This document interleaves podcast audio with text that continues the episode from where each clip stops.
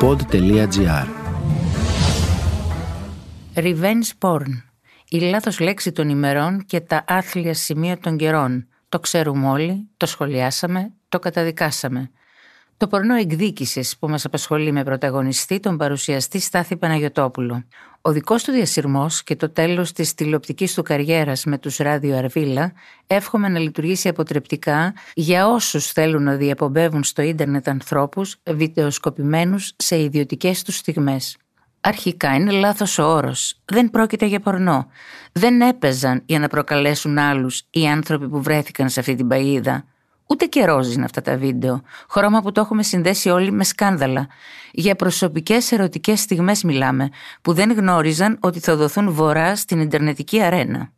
Μετά την ας την πούμε απολογία του Αντώνη Κανάκη στην εκπομπή τους, από την οποία αποπέμφθηκε, ο Στάθης Παναγιωτόπουλος έκανε δήλωση, κάνοντας τα πράγματα χειρότερα. Έκανα την πράξη αυτή, είπε, υπό την επίρρεια κακής συγκυρίας στη ζωή μου.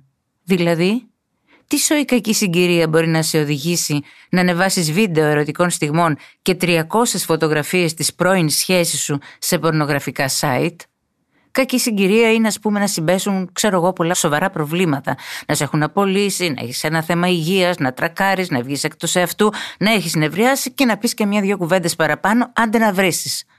Κακή συγκυρία που σε οδηγεί να ανεβάσεις προσωπικά βίντεο του άλλου δεν υπάρχει.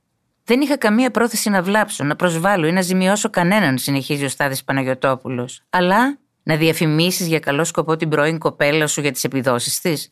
Το πιο ταπεινωτικό πράγμα να δει ο άλλος τον εαυτό του γυμνό και προστάτευτο το ονομάζει ο Στάδης Παναγιωτόπουλος μια τεράστια απερισκεψία.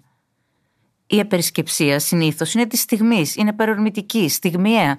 Όπως δείχνουν όμως τα στοιχεία, και αφού το θέμα έφτασε στα δικαστήρια, το υλικό αυτό κυκλοφορούσε για δύο-τρία χρόνια και δεν έκανε τίποτα για να διορθώσει την απερισκεψία του. Να κατεβάσει, ας πούμε, τα βίντεο και το φωτογραφικό υλικό. Αντιθέτως, λένε ότι το εμπλούτιζε. Πόσο κράτησε αυτή η κακή συγκυρία; Και αφού ζητάει δύο-τρεις φορές συγγνώμη, εξηγεί ότι οι συνεργάτες του στο ράδιο Αρβίλα δεν γνώριζαν τίποτα. Πιθανόν. Πιθανόν και όχι. Δεν υπάρχει όμως ούτε συγγενική, ούτε συνεταιρική, ούτε φιλική συνενοχή σε τέτοιες αθλειότητε και συνήθως δεν τις διαφημίζουν και οι δράστες τους.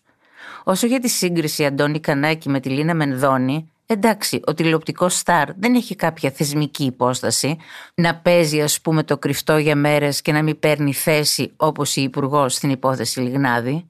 Είτε ήξερε πιο πριν είτε όχι, η παρέα του Ράδιο Αρβίλα αντέδρασε αμέσως όταν το θέμα πήρε έκταση και τον απέπεμψαν από την εκπομπή, η οποία μάλλον δύσκολα μετά από όλο αυτό μπορεί να συνεχίσει την πορεία που ήδη είχε.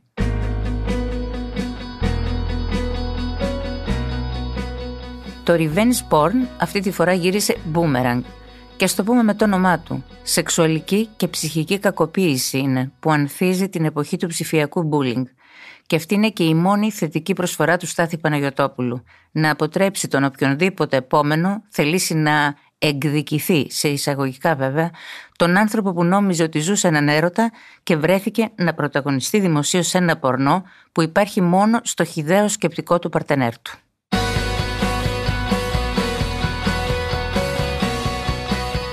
Ήταν το podcast «Τι φάση» σήμερα με τη Γιούλα Ράπτη. Στους ήχους ο Νίκος Λουκόπουλος. Τι φάση. Ένα podcast που διασώζει λόγια και απόψεις μέσα από τον καταιγισμό της επικαιρότητας. Μια θετική ματιά στην καθημερινότητα με την υπογραφή των ανθρώπων του pod.gr.